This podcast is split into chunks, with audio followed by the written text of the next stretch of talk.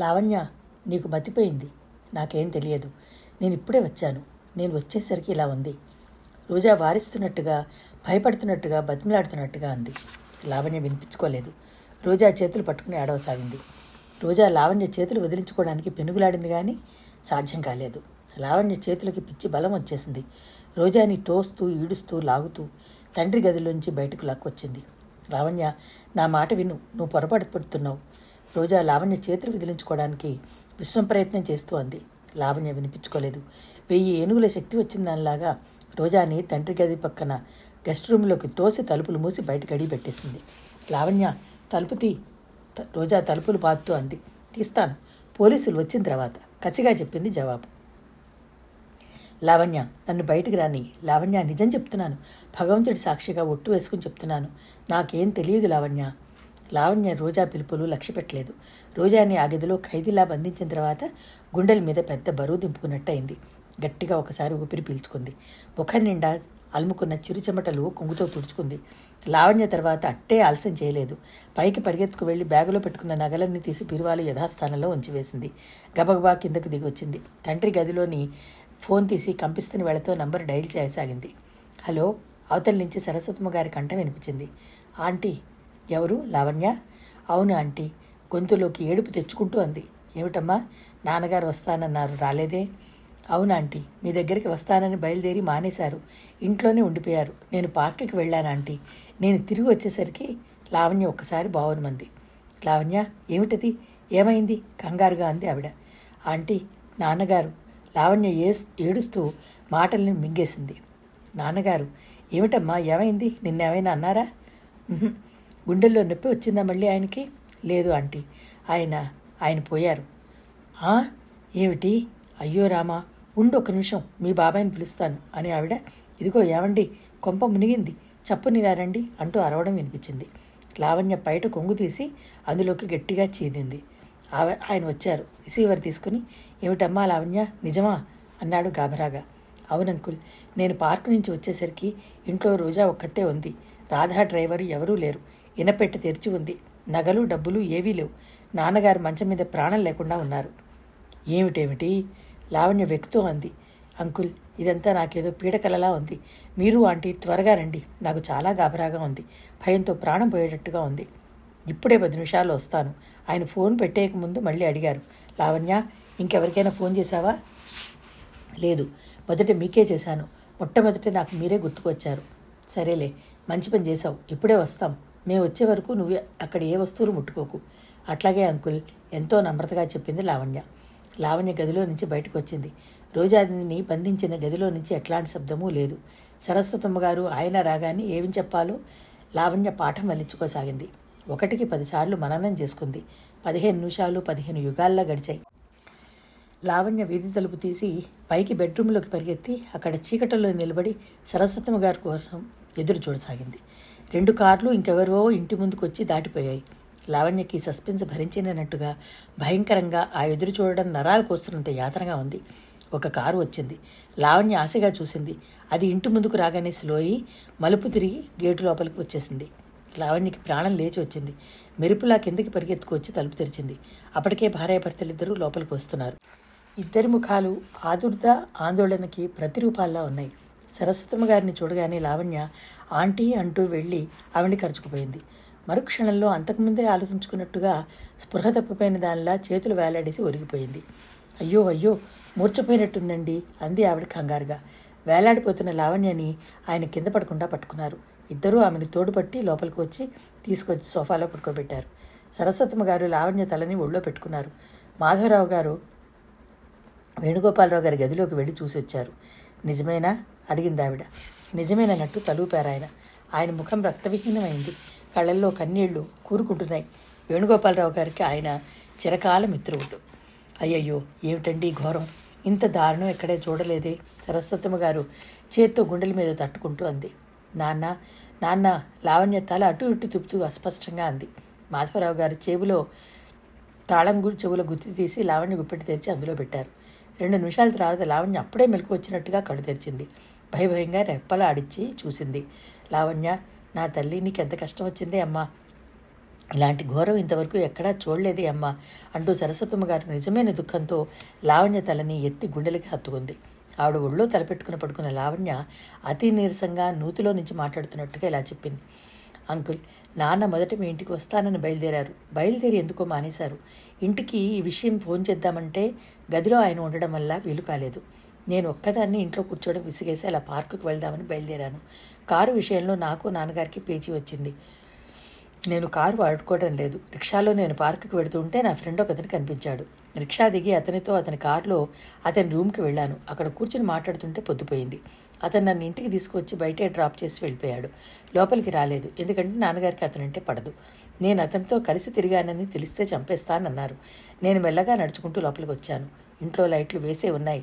ఎలాంటి శబ్దమూ లేదు. వీధి తలుపులు తోసి చూస్తే ఇంకేముంది? నాకేం అర్థం కాలేదు. నేను పెరటి వైపు వచ్చాను. తలుపు తీసే ఉంది. నాకెందుకో భయంగా అనుమానంగా అని తోచింది. మెల్లగా లోపలికి వచ్చాను. రోజా నాన్నగారి గదిలోంచి ఉతలికి వచ్చింది. మనిషి కంగారుగా పరిగెత్తడానికి సిద్ధంగా ఉన్నట్టుగా ఉంది. నేను పేరు పెట్టి పిలిచాను. నన్ను చూడగానే గాభరా పడిపోయింది. తలుపులన్నీ ఎందుకులా మూసేసి ఉన్నాయని అడిగితే జవాబు చెప్పకుండా వత్తరు వత్తరు మంది. రోజా వాలకం చూడగానే నాకు బాగా అనుమానం వేసింది. మళ్ళీ మేము ఎవరమూ ఇంట్లో లేకుండా చూసి ఏదైనా ఎత్తుకుపోతుందేమో అనుకున్నానే కానీ మరీ ఇంత దారుణం జరిగిందని అనుకోలేదు. లావణ్య రెండు చేతులు ముఖం మీద ఆనుచుకుని ఏడవసాగింది. లావణ్యకు ఎదురుగా సోఫాలో కూర్చుని ఉన్న మాధవరావు గారు లావణ్య చెప్పిన ప్రతి మాట అత్యంత శ్రద్ధగా ఒక్క అక్షరం పొలిపోకుండా వింటున్నారు. తర్వాత ఏమైంది అన్నారు ఆదురుదాగా. తర్వాత తర్వాత నేను రోజా చేయి పట్టుకున్నాను. ఎందుకు ఇలా దొంగలా నక్కినక్కి పెడుతున్నావని నిలదీశాను. రోజా సమాధానం చెప్పలేదు. నా చేతిలో చేయి విడిపించుకోవాలని పెనుగులాడింది. నేను చేయి వదలకుండా నాన్నగారి దగ్గరకు ఈడ్చుకువచ్చాను. ఆయన అడిగి విషయం ఏమిటో తెలుసుకుందామనుకున్నాను. గదిలో అడుగుపెట్టేసరికి నా మతిపోయింది. ఇనపెట్టి తెరిచి ఉంది. కాగితాలు కింద పడేసి ఉన్నాయి. నాన్నగారు మంచం మీద నిద్రపోతున్నారు. ఇక్కడ ఇంత జరిగినా ఆయన ఎలా నిద్రపోతున్నారా అని ఆశ్చర్యపడ్డాను. దగ్గరికి వెళ్ళి చూసేసరికి నాకు భయం వేసింది. నా గుండెలాగిపోయినాయి. ఈ లోపల రోజా నా చేయి విడిపించుకుని పరిగెత్తింది. నాకేమైందో తెలియదు కానీ ఆ అమ్మాయి వెంటపడ్డాను. చీర కొంగు అంది. అది దొరకపుచ్చుకున్నాను. ఇద్దరం ఇదిగో ఇక్కడ పెనుగులాడాం. రోజా నా కంఠం పిసకపోయింది. ఎలాగో తప్పించుకున్నాను. నాకు భయంతో పిచ్చి బలం వచ్చేసింది. రోజాని కొట్టి ఆ గదిలోకి తోసి తలుపులు గడిపెట్టాను. నగలిపోవడం, నాన్నగారి చనిపోవడం, ఇదంతా నాకు ఇంకా పీడకలలా ఉంది. అంకుల్, ఇది అబద్ధం అని చెప్పండి. నాకు మెలకు తెప్పించండి. మీకు పుణ్యం ఉంటుంది. బావురుమంది. ఏమిటి? ఇప్పుడు ఆ అమ్మాయి ఆ గదిలో ఉందన్నమాట. సరస్వతమ్మ గారు ఆ గదివైపు చూస్తూ విస్తురిపోయినట్టుగా అంది. ఏది? ఎలాంటి శబ్దం లేదే. ఆయన లేచి ఆ గదివైపు వెళ్ళబోయారు. ఏమండి, మీరు ఆగండి. అలా వెళ్ళి తలుపు తెరిచేస్తారా? దాని చేతుల్లో కత్తుందో పిస్తలుందో వీళ్ళన్నీ దగ్గర పెట్టుకునే వస్తారు. ఆగండి, మీరు తలుపులు తెరవకండి. సరస్వతమ్మ గారు కంగారుగా అరిచింది. ఆయన క్షణంసేపు తల ఊపి తిరిగి వచ్చేశారు. ఇప్పుడు ఏం చేయడం? ఆలస్యం అవుతున్న కొద్దీ ఇది ఎక్కడయ్యి విషమిస్తుందో అని భయపడినటువంటి ఆవిడ భర్తని హెచ్చరిస్తున్నట్టుగా అడిగింది. చేసేదేముంది? వెంటనే పోలీసులకు రిపోర్ట్ ఇవ్వడమే. వాళ్ళు రాగానే జరిగిందంతా చెప్పేయాలి. పోలీసుల మాట వినగానే లావణ్య ముఖం పాలిపోయింది. వాళ్ళు వస్తే ప్రశ్నలతో చంపేస్తారు. వాళ్ళ అనుమానాలతో ప్రాణాలు తోడేస్తారు. ఉన్నమతి కూడా పోతుంది. కానీ వద్దనడానికి మళ్ళీ సాహసం చాలలేదు. వాళ్ళకే తన మీద అనుపా అనుమానం వస్తుందేమోనని భయం వేసింది. ఆయన ఫోన్ చేయడానికి వెళ్ళబోతూ ఆగి లావణ్య వైపు తిరిగారు. లావణ్య, ఇప్పుడు నువ్వు చెప్పిందంతా నిజమేనా? మళ్ళీ ఇందులో ఏ కాస్తైనా అసత్యం ఉందని రుజువైతే ఇది మన అందరి మెడలకి చుట్టుకుంటుంది. లేదంకుల్, అంతా నిజమే చెప్పాను, హీనస్వరంతో అంది లావణ్య. మాధవరావు గారు ఫోన్ చేయడానికి గదిలోకి వెళుతుండగా వెనక నుంచి అంకుల్ అంటూ నీరసంగా పిలిచింది. ఏమిటి? ఆయన వెనక్కి తిరిగారు. ఇలా రండి. ఆయన దగ్గరగా వచ్చాడు. ఆయన వైపు దీనంగా చూస్తూ బేలగా అంది లావణ్య. అంకుల్, మీరు నా తండ్రి లాంటివారు. ఈ సమయంలో అబద్ధం చెప్పడం మంచిది కాదు. నేను ఫ్రెండ్ అని చెప్పానే, అతని గురించి బయటికి చెప్పడానికి వీల్లేదు. మేమిద్దరం మళ్ళీ కలుసుకున్నామని తెలిస్తే అతని భార్య చాలా గొడవ చేస్తుంది. నాతో మళ్ళీ మాట్లాడితే చెల్లెల చేత డ్రైవర్స్ ఇప్పిస్తానని ఆవిడ అన్నగారు అప్పుడే అన్నారు. ఆయన అంటే అతనికి చాలా భయం. ఒకవేళ మీరెవరైనా అతన్ని రుజువు కోసం అడిగితే నేను అతని దగ్గరకు రాలేదని బుకాయిస్తాడేమో. నా కోసం అనవసరంగా అతని కుటుంబ విచ్ఛత్తి చూసుకోడు. భగవాన్, నేను వెళ్ళక వెళ్ళక ఈరోజే అతని దగ్గరికి వెళ్ళాలా? ఎంత దురదృష్టం. లావణ్య సరస్వతమ్మ గారి రెండు చేతులు పట్టుకుంది. ఆంటీ, ఇవి చేతులు కావు కాళ్ళు అనుకోండి. నాకేం తోచటం లేదు. పోలీసులు వస్తే భయంతో ఒకదానికొకటి చెప్తానేమో. వాళ్ళు నన్ను అనుమానించరు కదా. మా నాన్నకి నాకు మధ్యనున్న మనస్పర్ధలు ఊరంతా తెలుసు. ఇదంతా నా మూలంగానే జరిగిందని అనుకోరు కదా. అసలు ఇలా నా మీదుగానే పోతుందని ఆ రాక్షసి ఇలా తెగించిందేమో. ఆంటీ మీకు పుణ్యం ఉంటుంది, నేను చెయ్యని తప్పు నా మెడకు చుట్టనివ్వకండి, నాకు అమ్మైనా నాయన అయినా మీరే, ఈ గొడవలో నుంచి నన్ను బయటికి లాగే భారం మీదే. లావణ్య ఏడుస్తూ ఆవిడ గుండెలకి ఖర్చుకుపోయింది. లావణ్య చెప్పిన ఈ మాటలు వినగానే భార్యాభర్తలిద్దరూ ముఖముఖాలు చూసుకున్నారు. లావణ్య చెప్తున్న ఈ ఫ్రెండ్ ఎవరో వాళ్ళకి తెలిసిపోయింది. అతను డాక్టర్ కిషోర్ అయి ఉంటాడు. అతనికి లావణ్యకి ఈ మధ్య జరిగిన గొడవ, కిషోర్ భార్య పిల్లల్ని తీసుకొచ్చి వేణుగోపాలరావు గారి ముందు చేసిన రాద్ధాంతం వీళ్ళు ఎరిగి ఉన్నారు. అయితే ఈ విషయం గురించి ఆలోచించాల్సిందే. ఆయన వచ్చి మళ్ళీ కూర్చుంటూ ఆలోచించారు. అనుభవంతో తల నడిచిన ఆయనకి ఎందుకో కానీ లావణ్య చెప్పిన మాటలు హృదయాన్ని కదిలించలేదు. లావణ్య చెప్పిన ఈ కథంతా సత్యమైన నమ్మకం ఏర్పడటం లేదు. ఇందులో ఎక్కడో ఏదో అభి అబద్ధం అజ్ఞాతంగా ప్రతిధ్వనిస్తోంది. తను చెప్పిన ప్రతి మాట ఎదుటి వాళ్ళ హృదయాల్లో ఎలాంటి భావన రేకెత్తిస్తుందో లావణ్య చురుగ్గా గమనించడం ఆయన దృష్టి దాటిపోలేదు. ఏదో ఒకటి, అమ్మాయి ఆపదలో పడకుండా చప్పున ఆలోచించండి అంది సరస్వతమ్మ గారు. తన భార్యకి లావణ్య పట్ల మమకారం ఆయన ఎరగనిది కాదు. ప్రస్తుతానికి లావణ్య తరఫున నిలబడడానికి ఆయన నిర్ణయించుకున్నాడు. మోక్కాళ్ళ మీద మూచేతులు ఆనించి అరచేతుల్లో గడ్డం పెట్టుకుని కొద్దిసేపు సుదీర్ఘంగా ఆలోచించి చివరికి ఇలా అన్నారు. చూడు, నువ్వు ఎక్కడికి వెళ్ళలేదు, ఏ ఫ్రెండ్ని కలవలేదు, ఇంట్లో ఏం తోచకపోతే సరాసరి మా ఇంటికి వచ్చావు. మేము నిన్ను దింపడానికి ఇంటికి వచ్చాం. వీధి తలుపు మూసి ఉంది, లోపల లైట్లు వెలుగుతున్నాయి. పిలిస్తే ఎవరూ పలకలేదు. దొడ్డువైపు నుంచి మన ముగ్గురం వచ్చాం. దొంగలా పారిపోతున్న రోజాని మన ముగ్గురం కలిసి పట్టుకున్నాం. సరేనా? మిమ్మల్ని ఎప్పుడు అడిగినా ఇదే మాట చెప్పాలి, తెలిసిందా? భార్యను కూడా ఉద్దేశించి చూస్తూ అన్నారు ఆయన. ఇద్దరూ అలాగే అన్నాడు తలూపారు. ఆయన మళ్ళీ లేచారు. ఎవరికి చేస్తారు ముందు ఫోను? సరస్వతమ్మ గారు అడిగింది. ఇంకెవరికి? మన నారాయణకే. వాడైతే నయం. ఇదంతా ఏదో తికమకగా ఉంది అన్నారు ఆయన. నారాయణ సరస్వతమ్మ గారి చెల్లెలు కొడుకు, డిఎస్పీగా పనిచేస్తున్నాడు. ఈ మధ్యనే ట్రాన్స్ఫర్ అయ్యి ఇక్కడికి వచ్చాడు. మాధవరావు గారు వెళ్ళగానే లావణ్య సరస్వతమ్మ గారి గుండెల్లో ముఖం దాచుకుంటూ అంది. ఆంటీ, నాకున్నదంతా మీరు తీసేసుకోండి, నన్ను మాత్రం వదలద్దు. నాకు ఈ ప్రపంచంలో మీరు తప్ప నాకు ఇంకెవరూ లేరు. పిచ్చిదానా, నువ్వు అనవసరంగా కంగారు పడకు. నేను అనేదాన్ని ప్రపంచంలో బతుకుండగా నీ మీద ఈగగోలా వాడద్దు, వాళ్ళనివ్వను కూడా, సరేనా? సరస్వతమ్మ గారు లావణ్య వెన్నును ముడుతూ దృఢంగా అన్నారు. మరో గంటలో ఆ ఇంటి ఆవరణ అంతా రకరకాల కార్లతో, పోలీసులు జీప్స్తో, అంబులెన్స్తో నిండిపోయింది. ఇసుక వేస్తే రాలనంతగా కిటకెట్లాడుతూ జనం గుమ్ముకూడారు. డిఎస్పీ నారాయణ జాగ్రత్తగా అన్ని పరీక్షలు చేసి వివరాలు సేకరించారు. అతను ఆ ఇంట్లో అడుగుపెట్టగానే మాధవరావు గారే ఎదురు వెళ్ళారు. అతను అడిగిన ప్రశ్నలన్నిటికీ ఆయనే జవాబు చెప్పారు. ఈ గంటలో లావణ్యకి రెండుసార్లు ఫిట్స్ వచ్చాయి. ఆ అమ్మాయి ఏడుపు చూస్తుంటే చూసేవాళ్ళ గుండెలు తరుక్కుపోతున్నాయి. నారాయణ అంతా పరీక్ష చేసి రోజా బంధించి ఉన్న గది తలుపులు తెరవబోయారు. రోజా దగ్గర ఎలాంటి ఆయుధాలున్నాయోనని సరస్వతమ్మ గారు పదే పదే హెచ్చరించడంతో నారాయణ ఎందుకైనా మంచిదన్నట్టు డిటెక్టివ్ సినిమాలో లాగా ఇద్దరు పోలీసులతో తలుపులు తీయగానే మెరుపులా పక్కకు తొలగి నిలబడ్డారు. కానీ అతను ఊహించినట్టుగా గది లోపల నుంచి బాణంలా ఎవరూ దూసుకురాలేదు. నారాయణ పిస్టల్ గురి చూపిస్తూ జాగ్రత్తగా లోపల అడుగుపెట్టాడు. రోజా కిటికీ దగ్గర అటువైపు తిరిగి నిలబడింది. చేతిలో ఏ వస్తువు లేదు. ఆ అమ్మాయి నిలబడిన తీరు నటనో యథార్థమో అర్థం కాని నారాయణ పిస్టల్ చూపిస్తూనే హ్యాండ్సప్ అన్నాడు.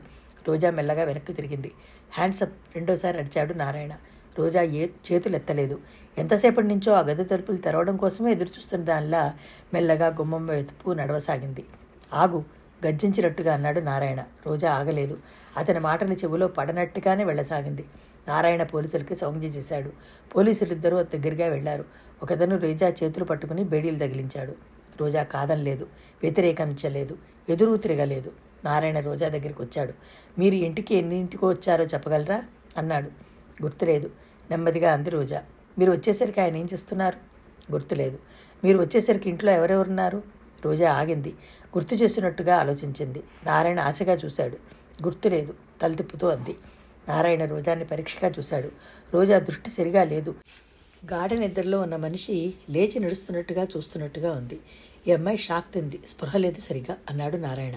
సింగినాదం, అంతా నటన, రెండు వాయిస్తే సరి అన్ని స్పృహలో వస్తాయి అంది సరస్వతమ్మ గారు. రోజా చెవుల్ని మాటలు పడ్డాయో లేదో కానీ ఎలాంటి అనుభూతి లేదు. కళ్ళు గాజుగోడాల్లో శూన్యంలోకి చూస్తున్నట్టుగా ఉన్నాయి. రోజా అరెస్ట్ అయింది. అక్కడంతా బాగా అన్ని పరీక్షలు చేసిన నారాయణ వివరాలు నోటు చేసుకుంటూ మాధవరావు గారితో, ఈ దొంగతనంలో, ఈ హత్యలో ఈ అమ్మాయి ఒకతే కాదు, మరో వ్యక్తి చేయి కూడా ఉంది. అతను పురుషుడు. ఆ వ్యక్తి ఎవరో, ఈ అమ్మాయికి తనకి ఎలాంటి సంబంధం ముందు తెలియాలి అన్నాడు. తెల్లవారేసరికి ఈ వార్త వాడవాడలా దావానల్లా వ్యాపించింది. స్థానిక దినపత్రికలన్నీ హైదరాబాదులో ప్రసిద్ధి చెందిన ధనవంతుడు వాణిజ్యవేత్త అయిన వేణుగోపాలరావు గారి దారుణ మరణ వార్తని పెద్ద అక్షరాలతో ప్రకటించాయి. మొదటి పేజీలో రోజా ఫోటో పడింది. కింద క్లుప్తంగా రోజా ఇంటిలో పర్మిషిగా చేరి ఆ ఇల్లు సర్వస్వం దోచుకోవడానికి చేసిన యత్నం వివరించబడింది. ఒకటి రెండు చిన్నకారు పత్రికలు నగరంలో ఈ మధ్య తరచుగా జరుగుతున్న దొంగతనానికి కూడా రోజాయే నాయకురాలు ఎండు వచ్చిననే సందేహం కూడా బయటపడ్డాయి. పత్రికల్లో రోజా గురించి పడిన ఈ ఉదంతం చదవడానికి ఆసక్తిగా రాత్రివేళ ఆలోచిస్తే భయోత్పాతం కలిగించేటంత చతురంగా రకరకాలుగా వర్ణించబడింది. శంకరయ్య ఇంటికి రాత్రి పోలీసులు వచ్చారు. ఇల్లంతా సోదా చేశారు. చంద్రాని గురించి, రోజా గురించి ఆరాలు అడిగారు. చంద్ర గురించి తనకేం తెలియదని, చాలా రోజుల నుంచి చంద్రంతో తమ సంబంధం లేకుండా దూరంగా ఉంటున్నాడని శంకరయ్య చెప్పిన మాటలు పోలీసులు నమ్మలేదు. రోజా అరెస్ట్ అయిందన్న వార్త వినగానే సుందరమ్మ గుండెలు బాదుకుంటూ ఏడవసాగింది. శంకరయ్య భార్యని కసిరి రెకబట్టి లోపలికి తోసి తలుపులు మూశాడు. పోలీసులు రకరకాలుగా వేస్తున్న యక్ష ప్రశ్నలకి ఓపికగా తనకు తెలిసినంత వరకు సమాధానాలు చెప్పాడు. సుందరమ్మ ఏడుపు విని బామ్మగారు గోడ మీద తొంగి చూసింది. విషయం ఏమిటో కనుక్కుందామని వచ్చిన అంజి ఇంటి ముందున్న పోలీసుని చూసి హడలిపోయాడు. శంకరయ్య ఇంటి ముందు పోలీసు జీపు ఆగటం కుతూహలంగా గమనించిన ఇరుగు పొరుగు మగవాళ్ళంతా అది వెళ్ళిపోగానే బిలబిల్లాడుతూ వచ్చి శంకరయ్య చుట్టూ మూగారు. రోజా పనిచేస్తున్న యజమాని చనిపోయాడని, రోజా ఆయన్ని ఖూనీ చేసిందనే వార్త క్షణాల మీద ఆ విధంతా పాకిపోయింది. ఆ వీధి మొత్తం మీద ఎంతో చిన్నదైన ఆ ఇంటిలో నుంచి అప్పుడప్పుడు ఇలా బాంబు పేలినట్టు ఏదో ఒకటి విచిత్రమైన వార్త రావడం, తర్వాత రోజుల తరబడి దాని గురించి చిత్ర విచిత్రంగా కథలు చెప్పుకోవడం వాళ్ళందరికీ అలవాటే. కానీ ఇప్పుడు వినిపించిన ఈ అత్యంత అద్భుతమైన వార్త లాంటిది ఇంతకు మునుపు ఎప్పుడూ వినలేదు. భేష్, తమ్ముడి కంటే అక్క రెండు ఆకులు ఎక్కువే చదివింది, తమ్ముడు దొంగతనాలు చేస్తే అక్కగారు ఏకంగా హత్యలే ప్రారంభించింది అని ఒకరు, అసలు ఇలాంటి వాళ్ళని మన వీధిలోనే ఉండనివ్వకూడదు అంటూ మరొకరు వ్యాఖ్యానాలు ప్రారంభించారు. అలా గాలి తిరుగుళ్ళు తిరిగే ఆడపిల్ల అక్కడో ఎక్కడో పుట్టుక్కున తిగిన కాలిపటంలో నేల మీద కులకమానదు, వదిలింది రోగం, ఎంత పొగరు, అసలు కన్ను విన్ను కనిపించేదా, మీనాక్షమ్మ లాంటి వాళ్ళు కసిగా అనుకుంటున్నారు. శంకరయ్య రోజాను చూడడానికి వెళ్ళాడు. అసలు ఏం జరిగిందో చెప్పమ్మా అంటూ బతిమలాడాడు. నాకు గుర్తులేదు, నాకు అసలు గుర్తులేదు. నిద్రలో నుంచి మాట్లాడుతున్న మనిషిలా అయోమయంగా చూస్తున్న రోజా తలడ్డంగా తిప్పింది. దాదాపు అరగంట సేపు అక్కడున్న శంకరయ్య రోజా చేత అంతకంటే ఏం చెప్పించలేకపోయాడు. శంకరయ్యకి పిచ్చిపట్టినట్టుగా ఉంది. ఆయనకి పరపతి లేదు, పరపతి గల ఉన్నవాళ్ళని కొనుక్కోగల డబ్బు లేదు. ఆయనకి ప్రాణం కంటే ఎక్కువైన మేనకోడల ఆపదలో చిక్కుకుంది. రోజా కొని చేయడమా? ఇంటిలో ఉన్న ఎలకలతో బొద్దింకలతో పడలేక ప్రాణం విసిగి సుందరమ్మ చేపూరు కట్టతో వాటిని చావబాతుంటే, ఆగతయ్య పాపం వాటిని చంపకు, అలా పుట్టడం వాటి నేరం కాదుగా అంటూ మేనతని యువతలకు రాగి వారిని జాగ్రత్తగా పట్టుకుని వీధి చివరిన చెత్తగుండీలో భద్రంగా వదిలేసి వచ్చే రోజా ఒక నిండు మనిషి ప్రాణాలు తిని నిలువురా తీయడమా? అసంభవం, పూర్తిగా అసంభవం. ఎవరో జాగ్రత్తగా వలపన్ని రోజాని ప్రమాదంలో ఇరికించారు. ఇందులో నుంచి ఎలాంటి అపాయం కలగకుండా రోజాని యువతలకి లాగాలి. కానీ ఎలా? ఎవరు తనకి అండా? శంకరయ్య తిరిగి తిరిగి ఇంటికి చేరుకునేసరికి రాత్రి రెండు గంటలైంది. ఆయనకు తెలిసిన లాయర్ ఒక ఆయన ఉన్నాడు. ఆయన సలహా అడుగుదామని వెళ్ళాడు. తీరా వెడితే ఆ తెలిసిన ఆయన ఊళ్ళో లేడు. శంకరయ్య కాళ్ళు ఎడుచుకుంటున్నట్టుగా నిస్సత్తువుగా ఇంటికి వచ్చాడు. సుందరమ్మ తలుపు వేసుకుని లోపల నిద్రపోతోంది. ఒకటి రెండు సార్లు తలుపు తట్టి సుందరమ్మను పేరు పెట్టి పిలిచాడు. ఆవిడ పలకలేదు. శంకరయ్య నిట్టూర్పు విడుస్తూ వచ్చి వరంగడాలో వీధి అరుగు మీద కూర్చున్నాడు. సుందరమ్మ ఒక విధంగా చాలా అదృష్టవంతురాలు. చీకటి పడి ఎలాంటి బాధలైనా వేదనలైనా దూరంగా పారిపోతాయి, హాయిగా నిద్రపట్టేస్తుంది. వరండాలో స్తంభానికి తల అంచి చెరగలు పడి కూర్చున్న శంకరయ్యకి కళ్ళెదుట కటకటాల వెనక ప్రాణం లేని బొమ్మలా నిర్జీవమైన చూపులతో కూర్చుని ఉన్న రోజా ముఖం కదిలాడింది. రోజా ముఖం గుర్తుకు రాగానే ఆయన గుండెలు పిండినట్టు అవుతోంది. శంకరయ్యకి ఏనాడు లేనిది ఈరోజు తన మీద తనకే అంతులేని కోపం రాసాగింది. చంద్రం, రోజా ఇద్దరూ తనకి రత్నాలు లాంటి పిల్లలు. చిన్నప్పుడు తండ్రి స్వార్థానికి, పెద్దయిన తర్వాత తన సోమరిపోతుతనానికి వాళ్ళ భవిష్యత్తు బలైపోయినాయి. రోజా చంద్రం ఇలా అయిపోవడానికి కేవలం తన అసమర్థతే కారణం. ఏనాడైనా పట్టుకొని పది రూపాయలు సంపాదించడానికి తాపత్రయపడేవాడా తను? రోజా ఈ ఉద్యమంలో చేరడానికి కారణం తను కాదు. సావిత్రికి మొదటి నుంచి ఇష్టమే లేదు. చెల్లెలు గుర్తుకొచ్చేసరికి ఆయన కళ్ళలో నీళ్లు తిరిగాయి. అదృష్టవంతురాలివే సావిత్రి. ఈ క్షోభంతా ఇంకా ముందు ముందు ఉండబట్టే భగవంతుడు నీ మీద దయలు చెలిచి నిన్ను తెలుసుకుపోయాడేమో అనుకున్నాడు ఆయన బాధగా.